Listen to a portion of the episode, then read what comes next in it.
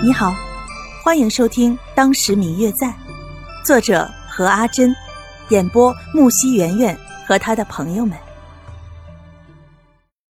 第一百七十六集，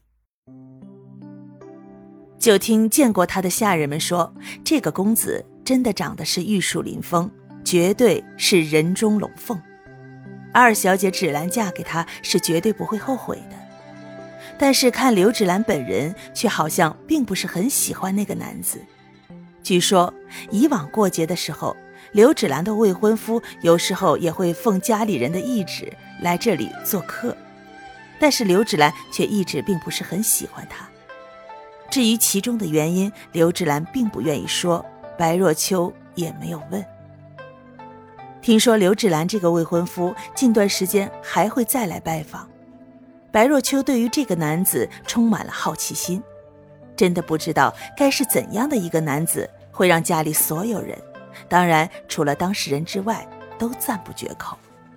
白若秋也曾经向自己的外祖母打探过关于刘芷兰的未婚夫，但是老太太每次提起来就夸他有孝心，长得又好看，人也很热心。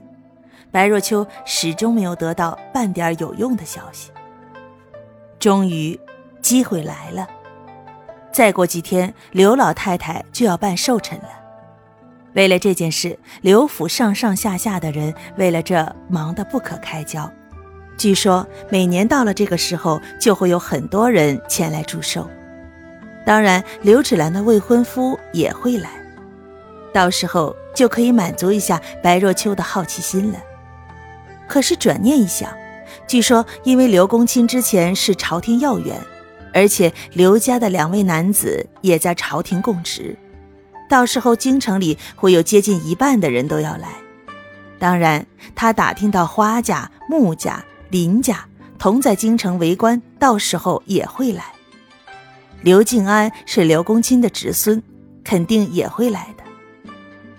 其余的人与刘家并无交集，应该不会来。可是白若秋却只想知道谢轩是否也会来。虽然之前他在花家别庄假装不认识白若秋，可是白若秋却总是感觉他心里面有说不出来的苦衷。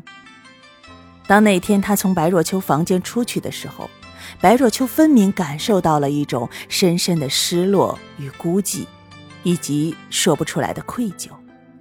可是转念一想。谢轩与刘家并没有什么交集，而且在京城中并没有什么朋友，想必应该是不会来了。每次想到可能又要好长一段时间见不到谢轩，不能知道他的消息，不禁心里有些难过。他曾经好几次旁敲侧击地从花如那里询问关于谢轩的有关消息，却被花如看出了端倪。若秋。你，是不是与谢大哥以前就认识啊？我，没有，不认识。那，我只是想感谢一下谢大哥，之前给我送吃的过来的那件事。是吗？花如一脸不敢相信的看着他，白若秋被花如看得心虚了，便说：“花如姐姐，是真的，你就别瞎猜了。”哦。是吗？花如瞟了白若秋一眼，可是我怎么觉得你看他的眼神很不一样啊？嗯嗯，我最亲爱的小耳朵，本集已播讲完毕，感谢您的收听。如果你喜欢这本书，欢迎您多多的点赞、评论、订阅和转发哟。当然，也可以在评论区留言，我会在评论区与大家交流互动的。喜欢这本书就给他点个赞吧，你的点赞和评论是我们创作最大的动力。感谢您的收听。